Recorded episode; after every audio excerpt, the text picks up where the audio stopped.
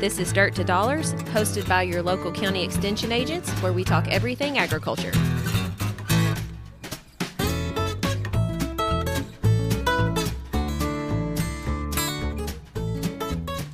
Welcome back to another edition of Dirt to Dollars. This is the week of October the uh, 19th, and we are about out of October. I could, it's kind of happened fast, it seems like. So I'm here today with uh, Daniel Carpenter in LaRue County and Matt Adams in Hardin County. How are you guys this morning? Great. Yep, doing good. Yeah. A little soggy out. I know we I finally like got it. some rain. Go put on my muck boots. Not not real sure we maybe didn't get a little too much rain in spots. Yeah. Our creeks are full this morning. That's a good well, sign. now down that way, uh, Grayson County area. How much did you all Mm. get? I saw, of course, my was telling you all before we started recording, my rain gauge is broken, so I don't know how much we got around home, but uh, any uh, right around two inches is what I'm seeing in some spots. Now, up northern where I'm from, Breckinridge, you know, north of that, they're they got some I'm seeing four, five, six inches in some spots. So very spotty, but still, it's a lot of rain in 24 hours. So I think I had about an inch and a half at the house, and it seems like the further north you went, the the more you got. Daniel, how much did you have at your at your I, place? I think we had around two, maybe a little Yeah. more than two. I think it. I think it must have went from like the most, the majority of that rain must have went like Owensboro, Hardinsburg, and then up kind of Yeah. north, Mhm. maybe into Meade County a little bit Mm-hmm. uh, north of us. But um, Hodgenville looked like about an inch and a half, mm-hmm. inch and three quarters, maybe. well, and it's saying since uh, our, I'm looking at the Mesonet for for Litchfield, and it's saying that since midnight we've had a half an inch, and I, I'll be honest, it's it rumbled, thundered, and carried on all night long at home. Yeah, it So- rained hard at times. hmm It felt like a spring rain. It did. Yeah. It really did. Yeah. Now I think all the leaves are going to fall off the trees. Yeah, you know, really. we've had a really people have been talking about the fall foliage and how pretty it is, but I think this is probably going to be to its demise. But it'll be all right. So Yeah. there's there's still a lot of crop in the field. I mean, we've had Mhm. good weather, but the the moisture's hung on on the on the corn, and uh, seems like the beans have held some green on some of the later planted ones. So Mhm. it's I there's a lot of guys hadn't really been able to run completely wide open Right. Uh, the last few weeks. So was just hearing of some some dry corn coming out of the field really within the last week or ten days. So hmm uh, we really don't need that good streak of weather to, to end quite yet. We don't need it to turn. Right. What are with they that. talking? Is it supposed to? It's supposed to be warm supposed the to rest of this week. Well, Yeah, but I so think they're warm giving up some into rain chances into the weekend, and then you know And you maybe never get can cold. tell that far out. But it seems like off and on rain next week, and uh, it just doesn't look real pretty. Yeah. I will. I, my son's supposed to go on a hunt at LBL this weekend, so I'm I'm hoping it doesn't rain on him all weekend. We've had several uh, instances kind of in our area of field fires. Um, Uh-huh. You know, Yep. combines that have been running like crazy and getting hot and sparking up fires and just the dry weather in general in the cornfields and a little bit of breeze. Um, this rain ought to help, hopefully help some of that. Wouldn't you think? Yeah, yeah, it should. It Mm-hmm. should, but yeah, definitely get worried about that when it gets as dry as it has been, because a lot of times that fodder can just be can Yo. go up like a match. So I actually heard something this morning uh, regarding field fires, uh, talking about evaluating some of your losses after a after a field fire. It pointed Mm-hmm. some stuff out that a lot of people don't think about is you know how much organic matter you lose. Uh, Yeah. you can lose some nutrients, and I think I it's been several years ago. I had a had a phone call from an insurance adjuster because they were trying to uh, to settle a, an insurance claim on a on a combine fire that had burnt several acres of corn stalks hmm uh, and they were wanting to make sure they were they were fair with that guy and figuring out what kind of nutrients he could have lost in that fire. Well, a lot of your nutrients are in the stalk. hmm So I would think if it burns and it stays there, then the nutrients, for the most part, would still be there. Seems like, from what I can remember on that re- research, which of course, it's been years ago, but uh, the best I could find is most of your potassium stays because it's, uh, you know, that's where the term potash comes from is, uh, Ash. is ashes. Uh, but most of them are recycled through there. But of course, you lose some ashes and embers and stuff in that fire and up through the smoke. Biggest concern that I always see in something like that is, I mean, you're doing away with all that ground cover. Mhm. Uh, you don't have that residue on the ground to to sow the to uh, hold the ground through the winter. So, and Yeah. that's something later on in the show that we have coming up that we're going to talk about today. Uh, you might want to go on with a cover crop on some of those spots if you had a had an Mhm. area of the field that burnt. So, uh, we have Dr. Erin Haramoto coming on later on in the show uh, to discuss some cover crop options and uh, discuss some of the research and projects that she's worked on. Mhm. So, since we're going to talk about some science and some research topics here later, I think we need to talk about cow hugging. Y'all seen this? Yes. In fact, I saw that yesterday morning. And uh, of course, obviously, I texted you guys a picture of the screen. And I thought, huh, they're talking about that. And really, the science behind it, I mean, I mean, I wonder what the science is behind it. I, mean, I could see it, but I mean, cows make everybody happy. But So, like, how lucrative is this business? Like, are we talking I don't know. I was wondering the same thing. Is it kind of like the wondering if goat people yoga? like to like to hug a sheep? Yeah, come come hug them. love me some lambs yeah so it's it's one of those things that the article or the news report was saying that cow hugging cows has been proven to release anxiety and you know and to help people feel better by hugging them. And my thought was is okay so how are they hugging them and where are they hugging them? Because i mean the cows i am around you can't really get that close to. So you know i, wonder what the context is that is well, in this that. same the same article that I was reading about it said that actually the cows like it too, and that they Well, yeah. experience relaxation and pleasure from human contact. Okay. I don't think that applies to all cows. I don't know. it's necessarily just been the cows so in this study. Yeah. Now, I will also say, in in in all seriousness, the, in regards to the hugging part of it, you know, Doctor. Uh, oh, Temple Grandin. thank you, Dr. Temple Grandin. She did all of that research. You know, I mean, she's autistic herself, so that is one of the things that when she would do the the whole development of the squeeze chute, you know, being closed up and tight helped release some of that, and so I, see don't that, think they're but- hugging these cows trying to get them to go up an alley or anything. No, I don't think that that that lowers the cow's anxiety at all. Well, but I'm saying as far as the scientific is is you know, we do that for production purposes because it's been proven that it helps, you know, there's a reason behind that. But as far as actually going up and hugging a cow, I don't really know that that helps. And I was really wondering when I read this article, and it's a very recent article. I mean, this is a very recent thing that's came out. They didn't talk about if you can catch COVID from a cow by hugging it. I would have think that would have been a topic where it'd be like, uh, uh can't be, can't be doing that. Can't be Can't beat hugging those that. Too cows. close.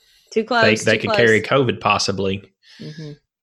So maybe Yeah. we have to wear a mask to Yeah. hug them, or maybe the cow has to wear a mask. I I don't know. think Who are we worried would about be here? Supposed to be wearing the mask. Yeah, Well, I don't know. Maybe mean, if you uh, hug it for less than fifteen minutes. Yeah, maybe so. Or, but speaking of hugging, uh, you all were making fun of me too. Last night we had a little bit of thunder. You know, we had a few storms come through, and my dog is elderly, and so he doesn't really enjoy them too much anymore. He he used to not. It used to not bother him at all. But we bought him a thunder shirt, and the same rule applies. It's And what is A a? what? I mean, what is a thunder shirt? Hey, so y- you know what I think of when you say thunder shirt? Thunder Mhm. buddies. No, you know the what is it, the Flash or whatever, the shirt Mhm. that Sheldon on Big Bang Theory Oh. always wore. Yeah, That's what I think saying. of. Yeah, that's No. what I think of when I think of thunder. look it up. It's it's a it's supposedly now. Like I said, I bought this because thinking maybe because he kept me up all night last night, and I I think you know maybe this is something that could help him, which it didn't too much, but I think it helps ease him a little bit. It's a little. Uh, it's got elastic in it, and it's a it's a little thing that goes around the top of his shoulders, and you it like an Under Armour shirt? An it's kind of like an Under Armour shirt, hmm like compression, and so it's got Velcro on it. You can tighten it and loosen it, and it's supposed to help relief, you know, help with some anxiety. So, I don't know. Hmm.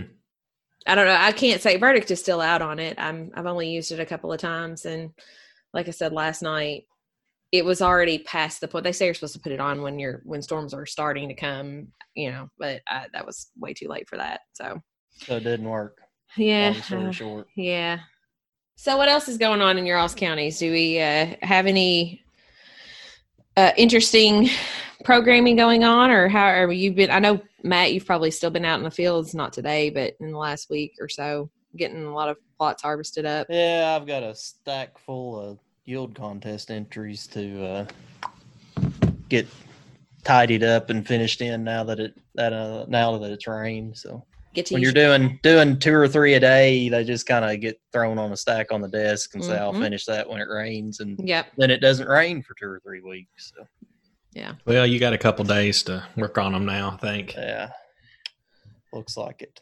I will um, say I've been hearing people talk about CFAP still. Mhm. Um, several comments, people that had no idea what CFAP was, and I guess we'll just take this, make this our weekly segment to promote it, and say, Yeah. hey, call Farm Service Agency and Mhm. get signed up for CFAP. And, And if you've your already signed up for it, tell your neighbors and tell Yeah. somebody because that seems to be, you know, we're we're putting it on the show. It gets talked about in the newspapers in our counties and on social media. Mhm. Um, but there's still people that that aren't seeing that for whatever reasons, and uh, that may be the only communication that they get about some of this stuff is is from a neighbor or from you know Right. uh, crossing paths with somebody at the gas station or um, maybe at church if you're starting to go back to church and stuff now. Uh, you know, if you know a farmer and you've kind of gone through this and and and got signed up for it, just share with them how easy it was because we need to get we need to make sure that money gets divvied out to our our areas because that money will help our economies. Yeah, So- it sure will. Make sure to make sure to let let your folks know, and I guess we're a little lucky in Grayson County because we're right next door to them, and so people come in to our office and they'll ask, and so we can just send them right next door. But in some instances, it's not always, you know, and like your Ross counties, you all probably need to, you know, they need to call. So it's, you know, make sure you let your folks know. So back on the topic of crop yields, what are you all hearing in Larue and Grayson County as far as good, average? I'm hearing good. Good Yeah, to real really good. good. I don't, I don't know that there's any records being broken. Yeah. that's the, the interesting average- thing that I've found is it seems like, and I've talked to two or three people about this. You're, I think our average is going to be really good because it seems like what's usually the drouthier, poorer yielding fields are yielding really good, but Mhm. maybe the sweet spots aren't really all that sweet this year. Right. Uh, I know I've been a little surprised in what I've seen contest entry wise. That I thought we would have had some stuff that was a lot better. But I would just Uh, say consistency is what it is for us. You know, we've had a lot Yeah. of it's it's more across the board. It's, you're not seeing really really high and then really really low. You're just seeing everybody's doing fairly decent. Is what and so I think I said last week we'd got started at home on corn harvest a little bit, uh, and we actually put a yield monitor in the combine before this fall. So it's interesting to watch it. You know, I'm trying not to get too caught up in it and snapping pictures, uh, telling everybody I'm making 300 bushel corn or anything. But but it's interesting to watch it and pick out where the good spots and the bad spots are on Mhm. the field uh, and being able to go back and look at those yield maps and see how stuff correlated and it seems like i'm seeing on my kind of rough rolling red clay hills i'm seeing some of my better yields up on top of those hills Mhm. where you'd usually think your better yields would be down in the bottoms Yeah. so i don't know if we well, it's that if water. those yeah, Yeah. i you had think enough maybe water we for had those a, hills, but you had too much for those. had too low much for those bottoms and I, I mean i don't think we drowned any crop out really but maybe we stayed saturated enough to Mhm. lose some nitrogen or Yeah. I mean that could be a very some disease pressure in those bottoms that we didn't have on the hills or what but it's just it's weird and it's been really eye-opening to be able to watch that as the combine goes across the field this year. Well, and it's interesting you said that you've seen a lot more dry corn go in this week. You know, we talked about the whole disease pressure and the fungicide. There was a lot of fungicide put on this year. Mhm. So I was surprised, like you said, to see how dry some of it was. Yeah, and everything that I've heard of that's coming off pretty dry is all stuff that didn't have fungicide on it, Mhm. uh, and it's still yielding really well. I think I think we probably got it right that that early crop probably didn't need that fungicide application. The Mhm. later crop did, Yeah. because I've also heard some horror stories of some later planted corn that's been harvested that was really bad, hmm uh, just because the just because southern rust came in and just killed it. Wiped it out. Yeah. Uh, so yeah, I think we probably needed it late, early. Maybe not I so think much. we were, yeah, we were probably wise in skipping that, especially with corn prices what they were at the time that that needed to be sprayed. Now, hindsight's twenty twenty, and we're sitting at cash bid almost a dollar higher than we were at that time. But, uh, Yeah. But yeah, I think that was probably a, a wise choice, and it's given some people some dry corn to be getting out now, not have those drying charges and associated costs with that. Has has uh, I don't know. Do you have a lot of uh, switching topics just a tad? But have you have a lot of fall calvers in your counties? I mean, are they doing? Are you hearing um, good things about that? Is everybody doing okay as far as that's concerned? Seems We like it from I was gonna say we do. We've got a, you know, I always get nervous this time of year because we have we've in the past have had some anaplasmosis issues and some, you know, late abortion type problems, and so I'm not hearing that this year, which makes me. I'm I'm glad of that. That's kind of where I was going with that. I'm still getting some questions on prussic acid, Mhm. and probably Mhm. rightfully so, because until Saturday morning, Mhm. uh, most of this county, I don't think we had really had a hard killing freeze. I mean, it was Mhm. just enough to enough of a frost to kind of nip stuff and make it dangerous. Mhm. Uh, but especially this morning coming in, you could see a lot of the Johnson grass. You could tell is dead now. Mhm. Uh, it still needs some time to kind of dry out before you completely negate that. What do they say? Three to five days to do that? Is that correct? I don't. After a hard freeze, I Yeah. think it's closer to a week. Okay. You basically want that plant to be dried out and warm, Okay. or dried out and brown. Mm-hmm. But yeah, I've noticed some of the double crop soybeans that were uh, still holding pretty green in the bottoms. You can tell they got nipped pretty hard over the weekend. Uh, so yeah, I think I think we got more of a of a widespread killing frost Saturday than we had had in that last round of cold weather. Yeah, it was pretty chilly over the weekend. I spent most of my day outside and evening and longer than I thought I would, but we it was pretty chilly. I don't I say I'm ready, but I don't know that I am. I'm ready. I liked it cold. I You could wear my hooded sweatshirt and I didn't get too hot. I thought it was a good day. Just, have just you had a really enough bad to winter not as sweat. Yeah, but have you Mhm. had a have you had a winter yet though that you have uh had to deal with a lot of mud and, and nasty with your sheep though? no, Okay. but I we'll shouldn't. revisit that. Yeah. yeah.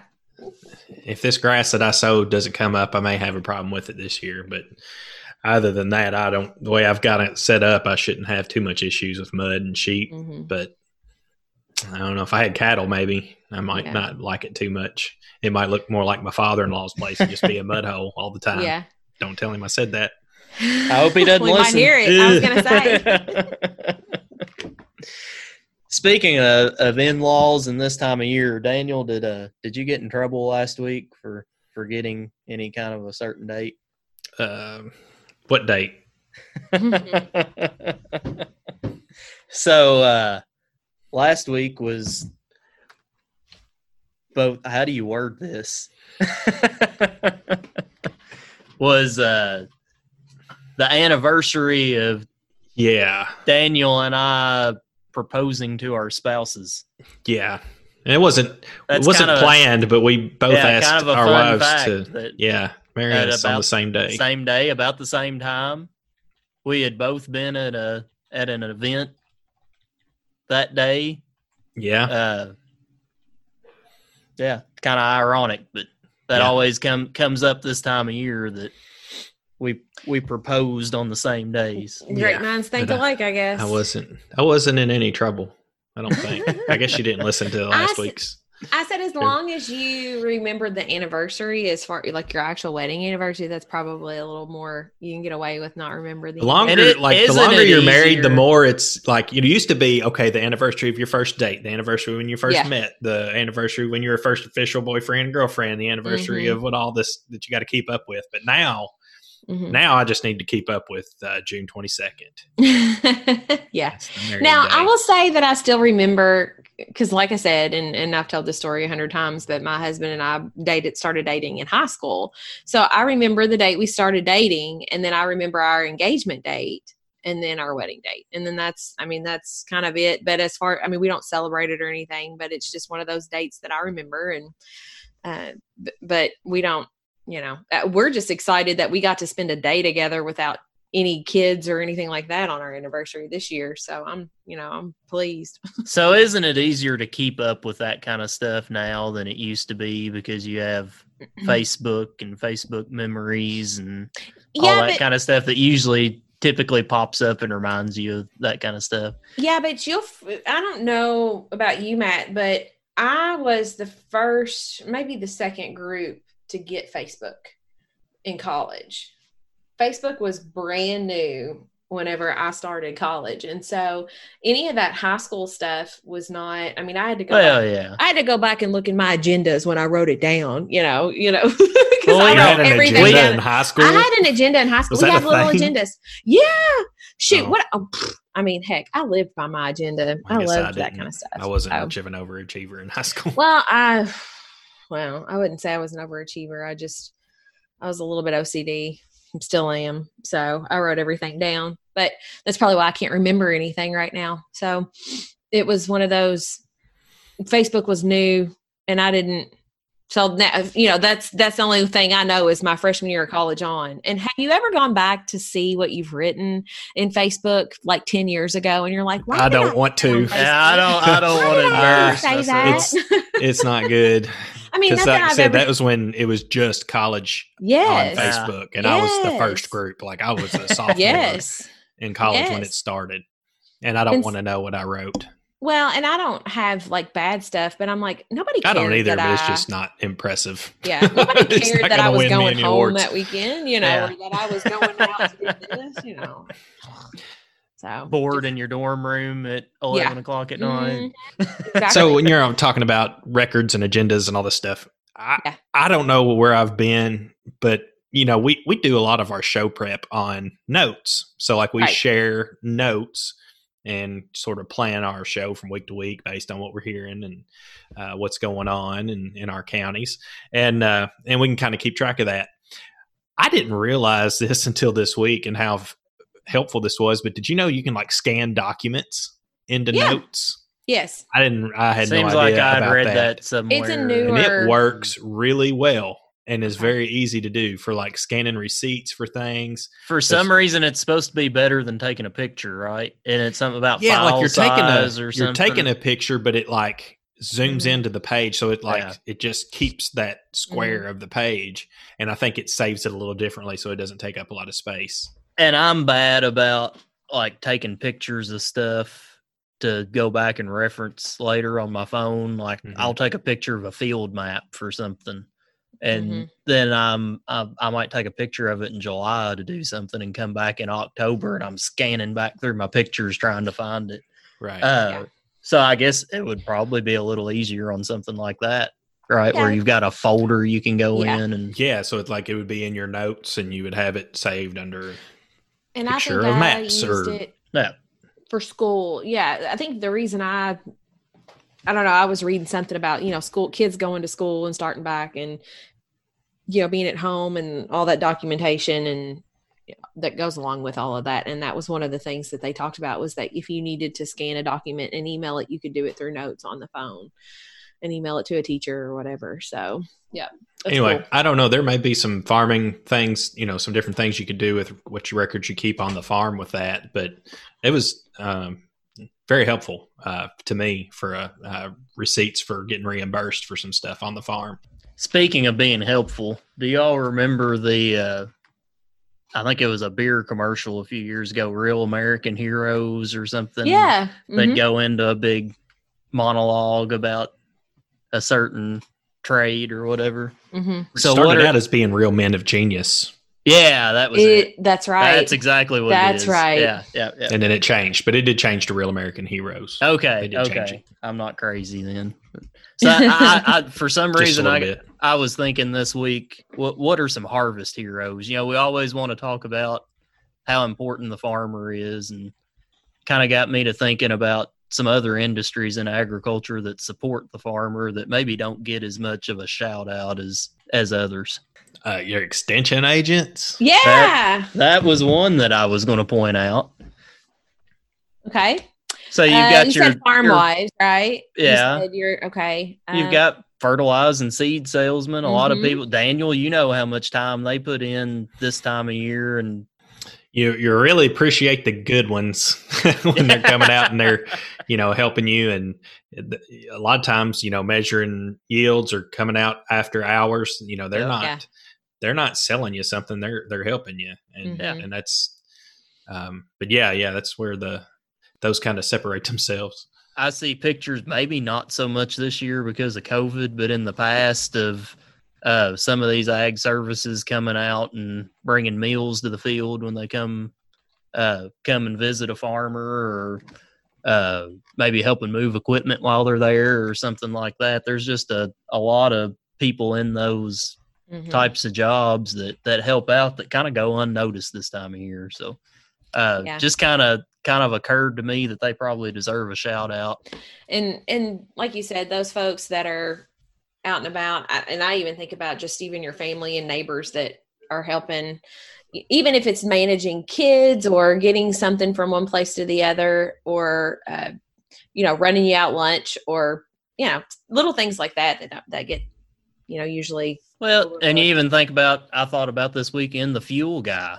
Mhm. That's something you don't think about, but if you don't have diesel fuel in the tank going into a weekend, then you're going to be shut down. So yeah that's true uh, you know, they're important this time of year. Truck drivers. We had a truck driver this weekend that kind of on his own time offered to take an extra load on Sunday because the elevator was going to be open and and Mhm. get us a couple more trucks this weekend to keep us moving. So yeah uh, just people like that, they they need to be appreciated.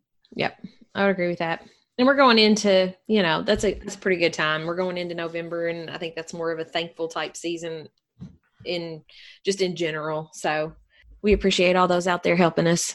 So now that we've gotten some moisture and uh, gotten some rain and kind of feel better about maybe getting some stuff seeded, I think now would be a good time to to talk to our guest. Well, today we have with us Dr. Erin Haramoto. She is an associate professor for plant and soil sciences at UK, and she's kind of part of the weed program. And she's been working a whole lot uh, on cover crops. And actually, that's kind of why we have you here today. Uh, we're glad you could join us. Thanks. So, how did you? So, how did you get to UK? Uh, give us a just a couple of minutes of background as as far as how you got where you're here today. I started at UK, uh, yeah, in August of 2014. I came pretty much straight from Michigan State University, where I worked on my degree, um, actually in vegetable systems, Okay. but also using cover crops and reduced tillage up there. It's a little harder to do complete no-till. Uh, it's a lot further north. It's a lot colder, and then also in vegetable systems, there's some additional challenges that we don't have in our more agronomic crops. So um, that's what I was doing before I came here uh, more immediately before I came here. So, getting straight into the cover crop talk here, what are uh, some of the most common species that uh, we see planted here and that you see be successful here in the state of Kentucky? So, in our agronomic cropping systems, we see a lot of cereal rye and wheat. And I will mention first that cereal rye is a really different plant than annual ryegrass. So, if you hear the word rye thrown around or ryegrass, um, just make sure that you're dealing or you're talking about the same thing. So, cereal rye is a grain, it's more similar to wheat, whereas annual ryegrass we know more from forages. They behave really differently as cover crops, they're planted really differently. Um, we tend to not really promote the use of annual ryegrass, uh, and especially in systems that are going to grow wheat for a couple of reasons. Um, in particular, because it can be really hard to kill in the spring. But anyways, Um, cereal rye and wheat are among our more um, popular cover crop options, especially in these systems. They can be planted relatively late. They grow pretty well through the fall. Um, cereal rye tends to do a little bit better in these kind of marginal temperatures. It has a lower base growing temperature than wheat does. Um, but we kind of prefer wheat over cereal rye in some situations. Uh, cereal rye, if you know if you grow it in the spring, you can be get have to stay out of the field because it's too wet to kill it, and then a week later you come back and it's like two feet taller. Um, so yeah. it grows really quickly in the spring, whereas wheat tends to not do that as much.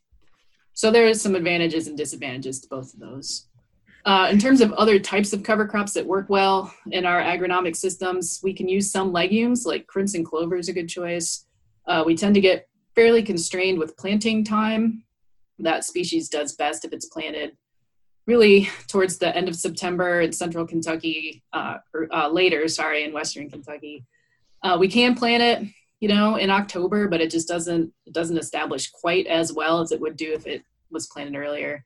It doesn't. I guess with when you're when you're talking about legumes, is it you want that time to get some nodules formed in the ground, like so you can have some, maybe some nitrogen left over? Is that some of the benefits from getting it in earlier? Yeah, that's part of it. And then also it's just it's a small seed. It takes a little bit longer to get established. So mm-hmm. the risk it doesn't it won't cover the ground very well if you plant it by itself, especially later. That's why we often plant it in mixtures.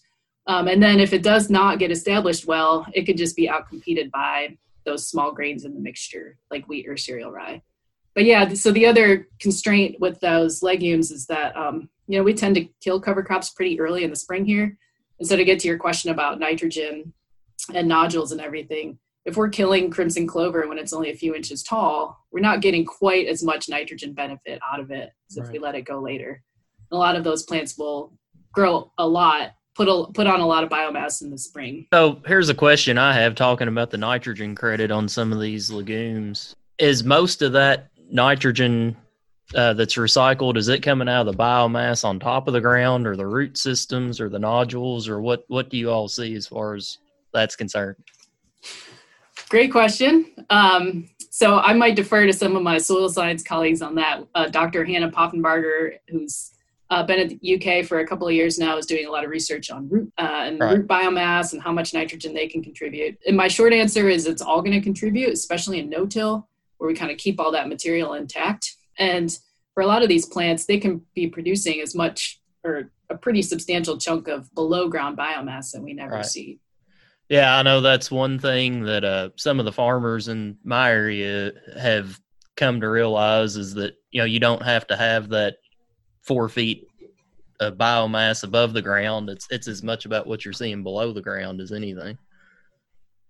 Yeah, that is a big part of it. And the composition is pretty different too. So you have to worry about the carbon to nitrogen ratio and all that when you're thinking about how quickly things are going to decompose. But especially as you start, as you keep doing using cover crops year after year, um, the amount of material in the soil from roots and on the soil uh, and the interaction between the two really helps with nutrient availability in the soil. So, what about seeding rates on some of these more more popular species? I know that's something that's we as a university have kind of went back and forth some over the last few years after some research that's been done. I know the some of the folks at the university have worked with NRCS to maybe get some of their uh, seeding rates changed a little bit based on what you all have seen. What do you, what's your all's thinking on seeding rates now?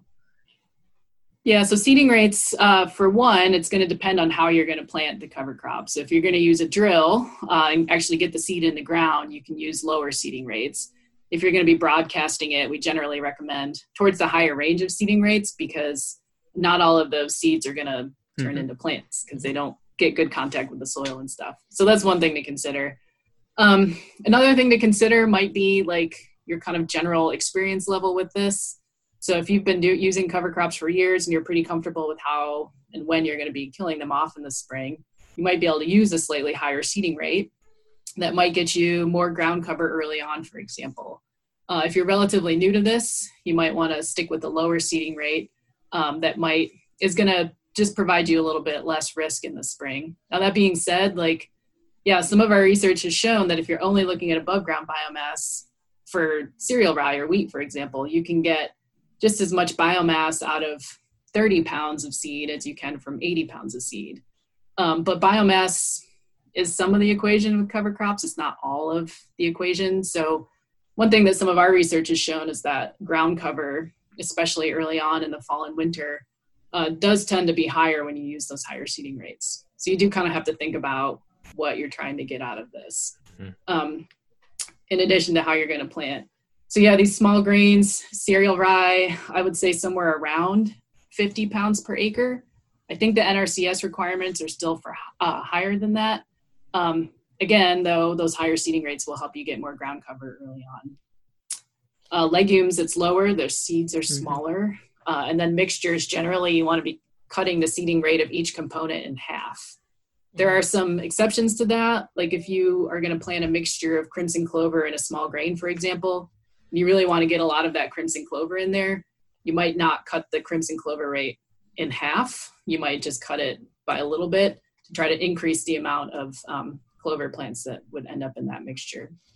And I'll throw a little bit of a plug in here for a publication that I think you had some input in redoing. Um, our grain and forage crops uh, field guide, I think, is now called the grain forage and maybe cover crops field guide, and has a has a cover crop section in there uh, with a lot of those seeding rates that you all recommend and the benefits and whatnot of the different cover crops, right? Yeah, AGR 18, um, you can find online.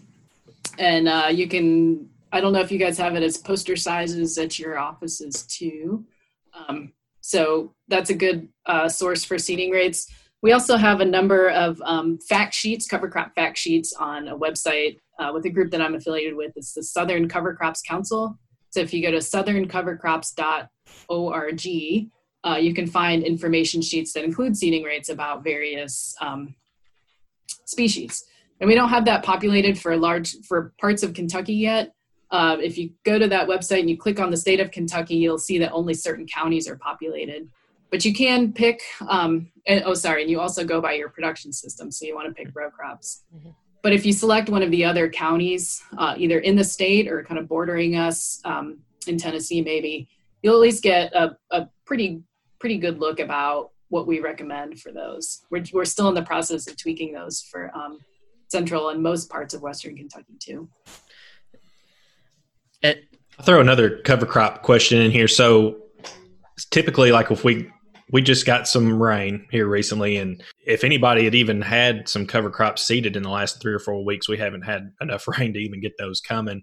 Uh, so I don't think there's been a lot put in if we start getting questions late in the year, what are some good late season cover crop ideas? it seems to me like I remember rye being a good option for late, maybe a little better option than wheat when you get later in the in the fall. Um, what, what's your opinions on late cover crops? Yeah, once we start to get into November, cereal rye is really kind of the only game in town, if you will. And it's not going to be the best cover crop.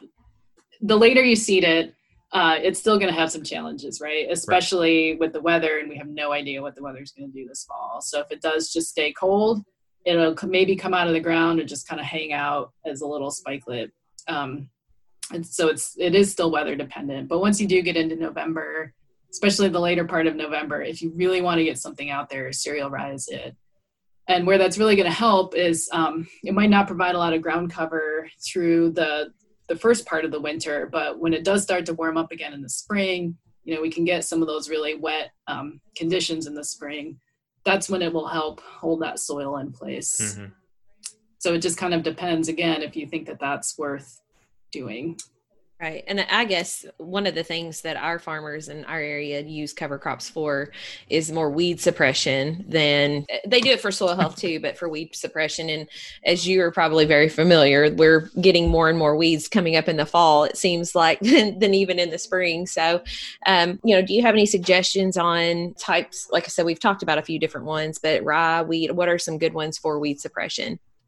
Yeah, so this brings up a really good point. Um, I I try to always recommend cover crops based on what a particular grower wants them to do. Mm-hmm. So if they want ground cover, you might recommend X. If they want weed suppression, mm-hmm. they want nitrogen for the next corn crop, um, the recommendations might vary. And so it's really important mm-hmm. to think about like what are the primary goals. Uh, yeah, so weed suppression, it's really those small grains that are the best at weed suppression. And that's for a couple of reasons. One, again, they can grow throughout those winter periods. So we tend to get more biomass accumulation. And but they're really most effective in covering the ground and so keeping light off the soil. And so competing with those tiny weed seedlings for, for light is really important. Uh, additionally, some of our weed seeds can actually need light to germinate, even. So, keeping the light off um, the soil and also changing the light spectrum, which I could talk about this forever, but I won't, um, can help decrease even the germination and emergence of some weed species. Yeah, so it's really those small grains that are going to be most helpful for suppressing weeds that do come up in the fall.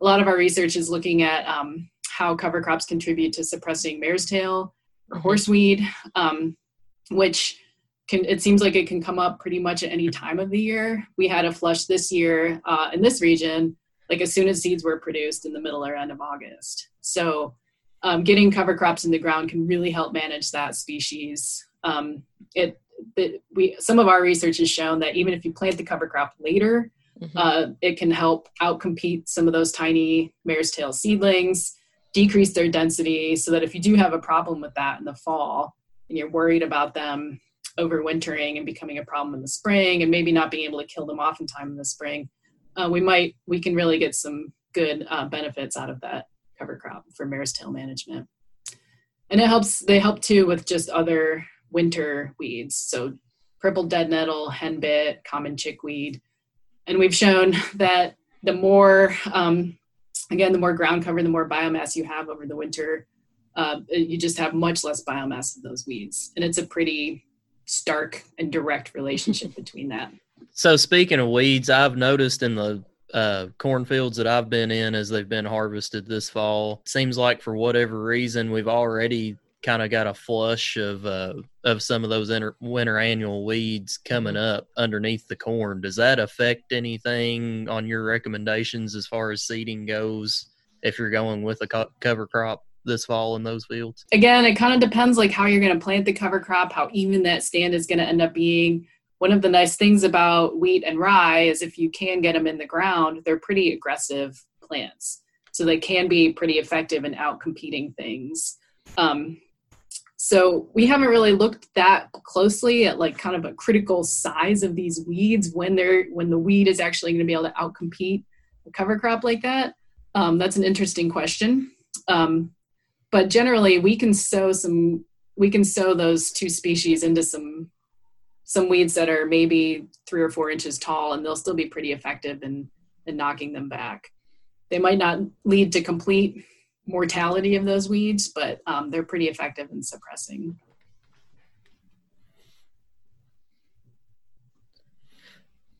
Um, we, I know we've talked a little bit about uh, different seeding methods. Uh, what are some some seeding methods that you see that work well, and what are some that maybe don't work well work as well as others? So this fall, um, with the rain that we've just had, especially last week and today, um, broadcasting would probably be an effective method. Um, we've seen broadcasting kind of fail miserably when it's really dry in the fall. And you can picture why that is. You put a bunch of seed on the soil surface. If there's not moisture there for it to germinate pretty quickly, um, it's gonna get eaten by things. It might germinate, but then if it doesn't get more rain, it's just gonna shrivel up and die if it gets hot and then you also if you don't have moisture you just don't you're decreasing the chances of good seed to soil contact so broadcasting is a little it can be a little iffy um, if if we don't have wet soil conditions um, but this with given the weather this year um, it would probably be effective. We generally recommend drilling just because it does lead to a better a more even stand more even establishment too.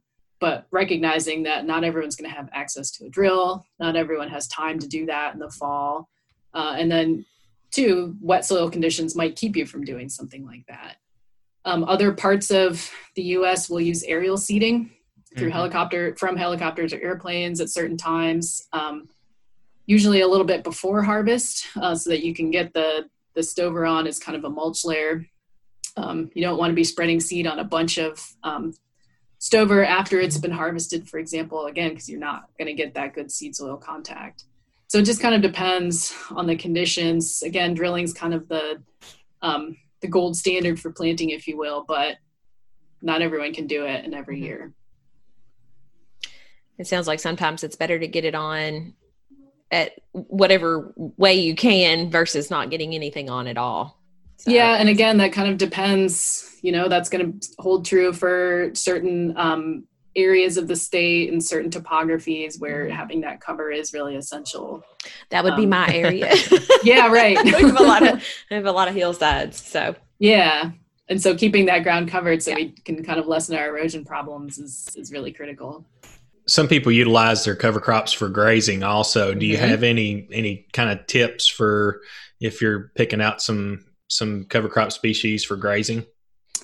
Yeah so that's a another good question and some of them will be better again sorry some of them are going to be better for this than others. We've done a little bit of research looking at kind of just a couple of different grazing patterns and, and mixtures of either cereal rye and crimson clover or wheat and crimson clover.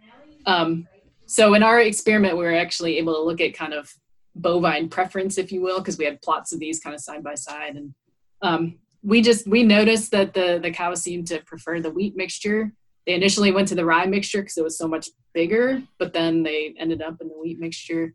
Um, so I think if you are going to be grazing, there are different species that you could consider too that are just going to provide different types of nutrition Right. And so I would do a little bit of research on that to figure out what might be the best the best option. Then it depends too, like are you only going to graze it once in the spring? Do you want something that's going to regrow so that you can graze it maybe a couple times if that's an option for you? Mm-hmm. Um, yeah, so in terms of like how does that change your benefits uh, that you're going to get from the cover crop again as we mentioned earlier like all that root material is still going to be there if you can get something that will regrow um, you might be getting kind of that's that's a huge benefit. Um, you're still going to be while that cover crop is growing, suppressing all of those winter weeds, and then maybe even you know residue at planting time. So we're talking like corn or soybean planting time in the spring can be either good or it can be bad. So depending on how you're managing this system and what you're going to plant next, um, you might be removing some of that residue that can be interfering with planting physically that might be keeping the soil a little bit wetter and cooler in the spring. So again, it kind of depends on um, your operation, your experience level, and then a little bit on the weather, whether or not residue, a lot of residue is good for you at, at planting time. All right. Well, I think that's about all the time we have for today. We'd like to thank you again for coming on and joining us. Yeah, thanks for having me here. And I can direct folks again to that southerncovercrops.org site for information sheets on cover cropping, um, depending where you are in the state too the midwest cover crop council which yes. um, deals with southern indiana mm-hmm. and southern illinois has a really nice selection tool as well and folks can also always look me up and contact me with any questions too. Well we appreciate your time and we're glad you could join us today. Yeah thanks again. yeah thank you. Take care everyone. Some good points there from dr haramoto. We put the the uh, links to the different websites that she uh, she mentioned there in the description. So be sure to check those out. That southerncovercrops.org website's a great resource, and also, like we mentioned before, that AGR 18 that they mm-hmm. redid to incorporate cover crops and cover crop seeding.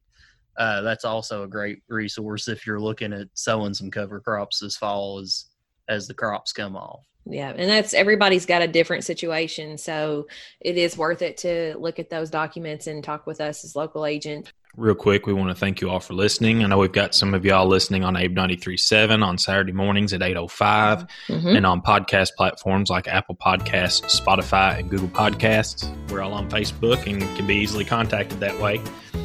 So, does that wrap up another week for us? I believe it does. Are we done? I think that's got it. All yeah. right. Well, we'll see you guys next week. See ya. सही है।